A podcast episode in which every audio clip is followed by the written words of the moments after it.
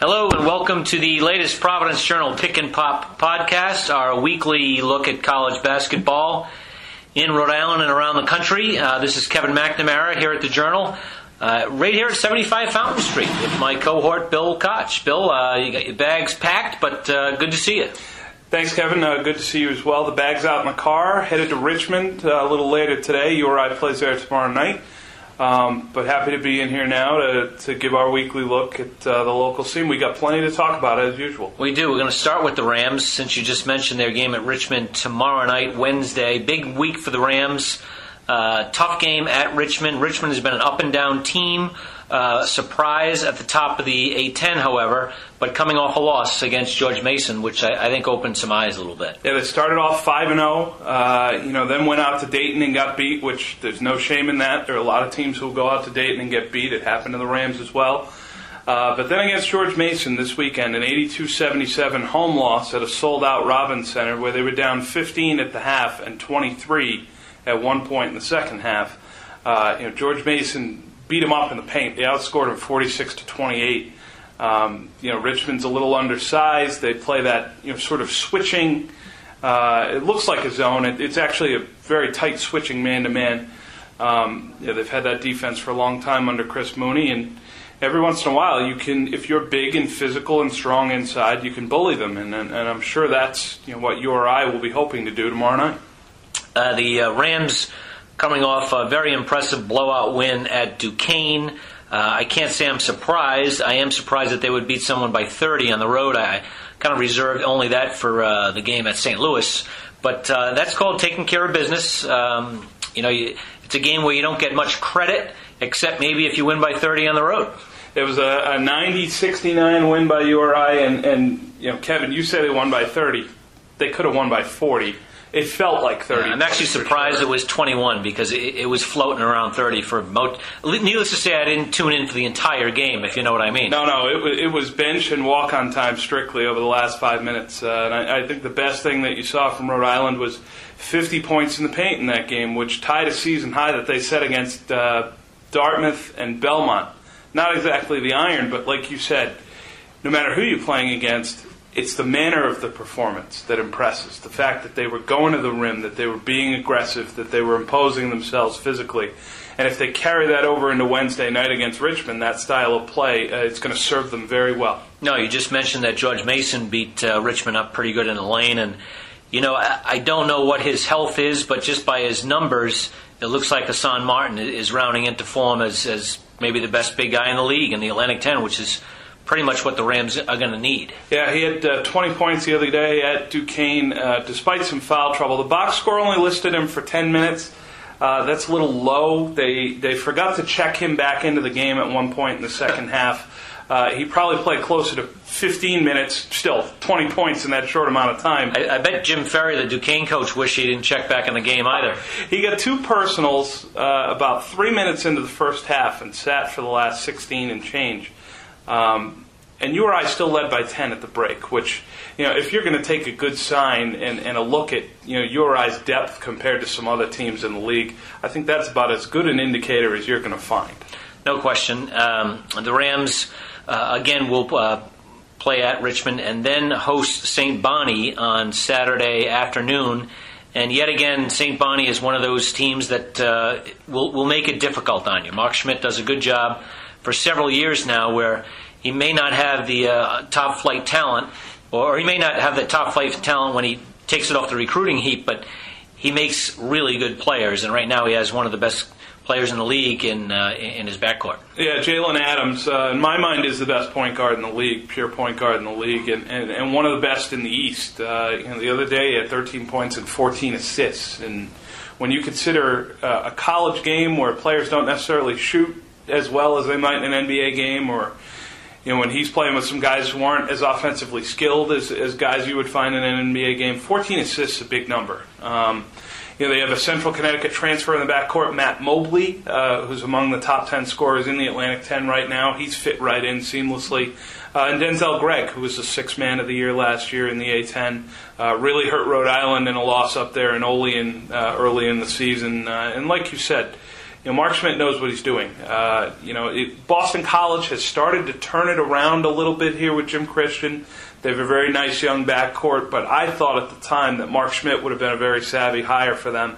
Uh, he's a Bishop Feehan product, a Massachusetts guy, and, and you know I thought that he would have been a perfect fit for them. I, I think that much of his ability. Um, you know, they, they talk all the time, Kevin, about the Atlantic 10 being a, a coaches' league. Mm-hmm. Uh, you know, and you look at the longevity of some of the guys there. When you look at like Phil Martelli and, and Archie Miller, uh, and Schmidt is certainly on that list. Chris Mooney as well. Sure. Uh, you've got some very good X and O minds there, and he's at the very top of that list. No, he does an excellent job, and uh, my guess is if he keeps his resume polished, he might. Uh, again, have a chance at Boston College.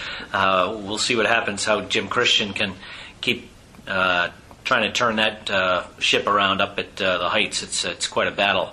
Uh, Bill, before we switch, can you give a Jarvis Garrett update? It seems to be some mystery as to what the story is down there in Kingston with Jarvis. He, he's missed a couple games now. He's, he has an undisclosed illness, sickness. Uh, he's clearly not ready to play right now. Uh, any can you add anything to that? I underwent more medical testing on Monday. Uh, they're still waiting on the results. He did not travel with the team to Duquesne. Uh, you know, they're legitimately concerned at this point. Uh, I think it's it's more a process of ruling things out as opposed to ruling things in right now. Uh, they're trying to zero in on a diagnosis because you don't have a 20 something, you know, young 20 something year old kid lose 15 pounds in three weeks. He's supposed to be in the physical prime of his life. Uh, you know, so they are very concerned, and, and you can't underestimate the, the impact that a healthy Jarvis would have on his team. You look at the Richmond game last year, which URI won uh, at the Ryan Center. Garrett dominated. He had 18 points, 8 assists, one turnover and his opposite number in his matchup, ShawnDre' Jones, had zero. Uh, you know, so he, he's a big loss. I think what you've seen the last two games, uh, the freshman point guard Jeff Dowtin has stepped in very nicely for him. Uh, he's played 32 minutes in both games. Uh, he had no turnovers at Duquesne the other night. Uh, he's capable of making a three-point shot from the corner, and, and I think the thing you see with Jeff is he played at a very good high school program last year, St. John's College High. Uh, they play in suburban Washington, D.C., in the same league with DeMatha, which is a storied uh, high school program. Um, you know, and with Gonzaga College High, uh, you know, which is also producing NCAA players by the handful. Um, so he might be, he might have been, along with Cyril Langevin, more prepared to step in and contribute right away. And I think we're seeing that right now at the midway point of URI's season. There's no question. He, he's carried a, a, heavier load here in the last three weeks, really since the start of uh, league play, and definitely as someone that the Rams will be counting on down the stretch. My concern will be as the opponent, uh, and really Wednesday will be a great test because. Uh, uh, Richmond's point guard Jones is uh, Davis. Is Jones. Jones. Andre Jones. Yeah. Uh, he's got that funny spelling of the first name, so it throws me a little bit. Yeah. Uh, he's a blur, uh, big time uh, backcourt backcourt scorer. That'll be a, a big time test. for Dowtin, and I'm sure we'll see a lot of Stanford Robinson at, at defense no question. on Jones as well. I'm going to switch here, transition to the Friars, who will host St. John's on Wednesday night at the Dunkin' Donuts Center and then turn around and go out to Marquette on Saturday afternoon. Uh, big week for the Friars, uh, Bill. They're three and five in the league, and uh, you know I think maybe written off by a lot of Big East uh, observers. But if you look at their schedule, they, they, they basically have an awful lot of opportunity here with ten games left to go. They have six home games uh, out of the final ten uh, and great opportunity. They have Villanova, Butler, Xavier, Marquette, and DePaul at home on top of after the St. John's game. Well, you know, I'm not saying that those are easy games because they're clearly not with three of the uh, six in the top 25.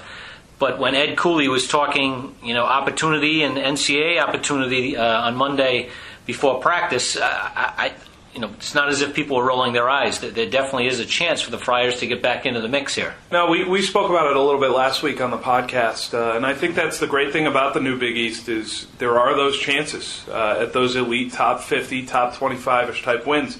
Um, you look at the Friars' home schedule coming up. St. John's is, is simply a game that they must have. Uh, you know, it's not one that you can give back if you want to get to nine and nine in the league, or, or maybe even somehow sneak out of ten and eight which would almost certainly get you into the tournament. St. John's at home is a game that you must win. They've struggled a little bit. They got blown out against Seton Hall the other day. Um, you know, Angel Delgado had a 20-20 game in that one. Uh, he's just a beast inside. Um, St. John's, you're, you're, looking at a team that's still trying to build themselves. I think Providence is maybe a step or two ahead of them in terms of their current roster. Um, yeah, but they do have one of the most talented young players in the league in Shamorie Ponds, uh, someone who Providence recruited heavily. Uh, he opted to stay in New York City, his home base. Um, you know, and he, along with Marcus Lovett in the backcourt, that's the type of guard play that will give you a chance to win every night. And, and if those guys are clicking, you know, St. John's will be a little bit tougher out than you might expect. I would think. No, there's no question. They both average 17 a game. Uh, Lovett is a, a redshirt freshman. He was uh, academic casualty last year. Uh, as Cooley said, uh, they have the green light when they get out of their dorms. Yeah, right. Uh, will fire away. Providence uh, has been a very good defensive team on the three point line uh, thus far this year, and that's certainly going to be the focus on uh, Wednesday night. Uh, Bill, not sure if you had a chance to see PC's game at uh, Villanova. I know uh, last Saturday, big crowd, 18,000 and change at mm. Wells Fargo Arena. Um, it, it, was PC's taste at, at, at the big time and a big time opportunity. And, you know, Villanova did what they're supposed to do. It was interesting. My, my reflections off Villanova are they're very, very good. Uh, not as good as last year just because they lack that size under the rim. That said, I think they shoot the ball better, they pass the ball better, and they're just a very tough team to defend. Uh, they kept Providence at bay pretty much the whole game. It was only a four or five point game at the half. But when Villanova spurted, you know, they, they don't they don't spurt with six. They, they spurt with you know ten and twelve points at a time, and just have that capability. Uh, I give Providence credit for not getting blown out, uh, it was 20 at one point in the second half, and they got it back to only a 10 point game at the finish. Yeah, I, I looked at uh, a little bit of the game. I caught a little bit of a late night replay uh, on Fox Sports, and the thing that struck me, Kevin, was Villanova just seems to have an answer to everything. And I think that's what the great teams have, and, and they are certainly uh, in that class um, look at their seniors. Uh, did I see a stat that they're 115 and 14 in their career? Didn't you have that? I think I put that together uh, after the game. I said to myself, well, they certainly haven't lost much this year. They only have one loss. They only lost, I think, four or five times last year and win the national championship. But yes, they're 120 and 14 in, in four years, and uh, which is absurd. Yeah, it's, it's, it's totally absurd. crazy. And you know, the, the the mindless among us would say, "Oh, well, they're in the weaker Big East." Well, they've beaten an awful lot of teams outside of the Big East who are in the top 10 and top 25 as well, including this year. And they have a big time game on Saturday when they host uh, Virginia uh, at the Wells Fargo Arena. You know, two certainly a potential top four, top three NCAA seeds. Uh, I, you know, Villanova will be favored to win that game as well. Yeah, they, they just like you said, they just seem to do everything pretty well, uh, and they do a couple things really well. Like shooting is definitely one of them, and, and shooting at all five positions. Really, I, I mean, they can stretch the floor uh, and make shots. I, I, just I look at them having just a lot of answers. Uh, you know, like Providence would get it to seven, and Villanova would take it back out to thirteen, and Providence would get it to six, and Villanova would take it back out to fourteen, and you know, it's almost like the big brother teasing the little brother, uh, you know, and, and, sort of pushing him off the couch uh, every once in a while. And, and, I, I just think that's the type of game that, you know, a, a, more mature, a more talented Providence team, maybe next year or the year following, would have a chance to win. Uh, but the rosters being what they are right now, Villanova are the veterans. Josh Hart's a National Player of the Year candidate. Uh, and they did exactly what they're supposed to do at home. Yeah, the, the one you know fly in the ointment there was Kyron Cartwright uh, came up with. These, actually, they said that he was sick pretty much all day. Played very well in the first half. Really couldn't post in the second. And Providence isn't beating Villanova or maybe anyone left in their schedule without Kyron Cartwright playing and playing well. Uh, and he did not play in the second half. Alpha Diallo, uh, the freshman, kind of ran the point in the second half. Uh, so again, I give Providence credit for hanging, but they're not going to beat uh, Villanova without Cartwright. What's interesting is the question is, is uh, in a kind of a fluke of the schedule, they play Villanova again very quickly. It will be uh, next week on Wednesday at the Dunkin' Donuts Center. Um, I'm going to be in Houston uh, for a football game, and uh, we're going to call in the Aces for that uh, tilt and see if uh, Providence can spring the upset, and hopefully. Bill Koch can watch the number one team uh, maybe lose in Providence. who knows? Providence has knocked off number one twice before. Um, you know, we'll, we'll see what can happen there. I, I you know, we did start this off talking about Providence and their NCAA chances and, and the games that they do have remaining at home. Um, let's just do the schedule calculus here, Kevin. Villanova is obviously not a game that we have them down to win. No. Um, but there are other games there, starting with St. John's tomorrow night, that you get the feeling that if they are going to get into that discussion, they must have. Well, you know, it, it, uh, you know, if we give Providence a sweep of St. John's, which will not be easy, they do have to beat them at home, but at the Garden uh, in the last regular season game of the year, um, you know, th- that would get Providence to five, and then their remaining home games are Villanova, Butler, Xavier, Marquette, and DePaul. Uh, we'll give them Marquette and DePaul, and again, Marquette is, has been a real thorn on the side of the Friars for since the Big East started. Well, they can't win the game on the road. I, I mean, we can pretty much write that down now. Can't imagine, but if we give them the home game, that gets them to um, that gets them to seven wins. So that means they, they somehow have to be two of three among Villanova, Butler, and Xavier. And you know, again, I think Villanova is going to lose tonight. Actually, they play at Marquette. You heard it here first. Okay. Um, Bold prediction. I like it. yeah, and then uh, hopefully they can bounce back and beat Virginia because you'd hate to see them come to Providence on a two-game losing streak. Yeah. But um, you know, hey, by chance, you know, if Providence can beat Villanova, it's, it's a game changer. It totally changes their resume. No question. And, and as we know, uh, and I'm sure Villanova, you know, has a ton of experience with this over the last few years. When you are number one or you are the best team in your league, you're going to get everyone's best shot every single night. And in Providence, Ed Cooley, being the coach that he is, the motivator that he is, he's going to have his guys up and ready for it. He's going to watch that tape from Philadelphia this weekend and say, "Hey guys, it's only two or three possessions, one way or the other, and, and you know maybe we could have turned that game." And it will be played differently in front of our fans at the dunk. It's going to be sold with, out with Cartwright. with Cartwright at 100%. Um, you know, there's no reason to think why we can't go out there. You know, we lace them up the same way that they do. There's no reason to, to think that we can't go out there and spring an upset on these guys.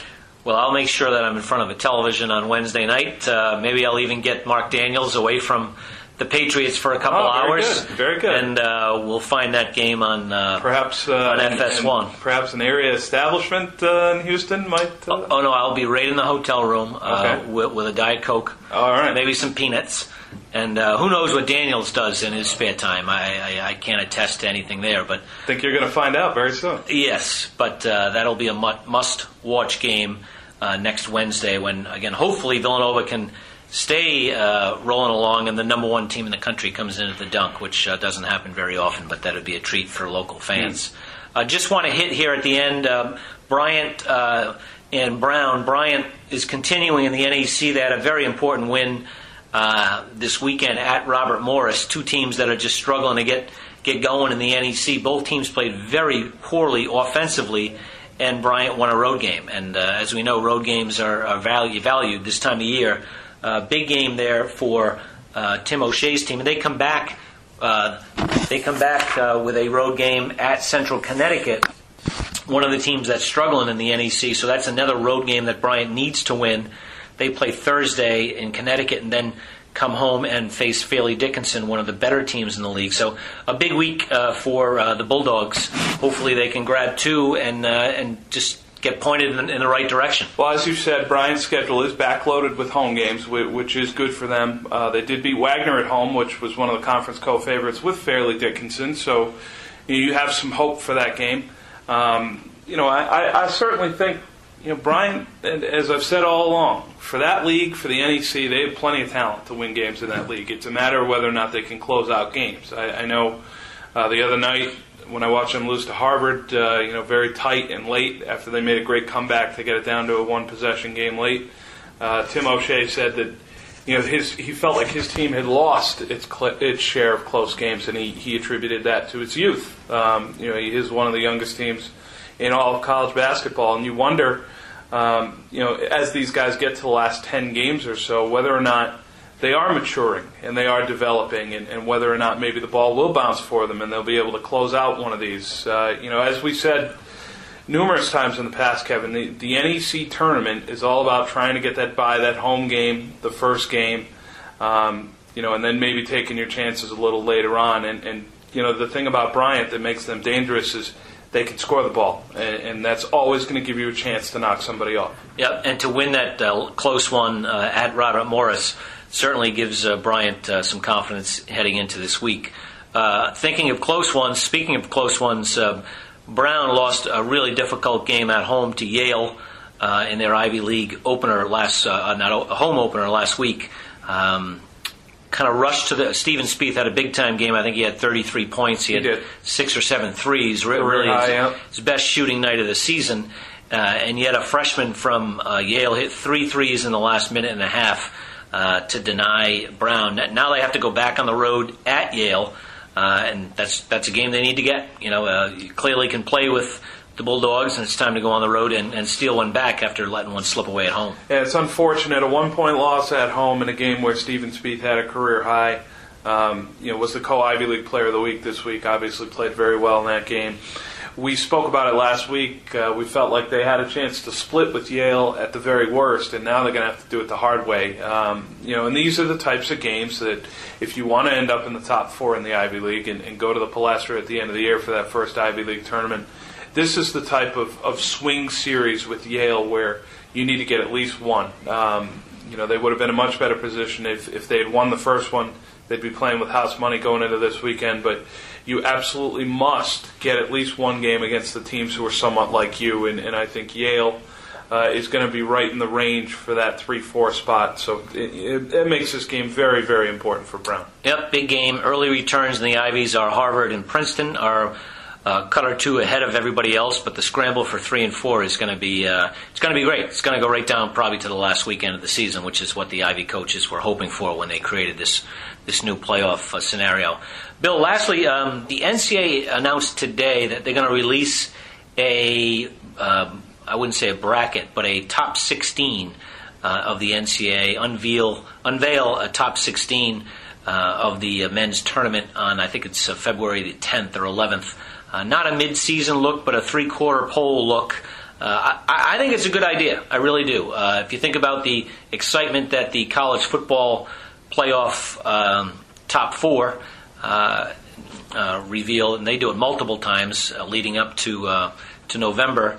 basketball. This will be a first for basketball. I think this is the only one they're going to do. This is a, again a three-quarter poll look that will precede the March Madness, March Selection Sunday look uh, why not? You know, if anything, it just helps grow the game a little bit. No, I agree. It, it, the sooner we can start talking about March Madness, the better. Uh, you know, those first two days are my favorite two sports days of the year.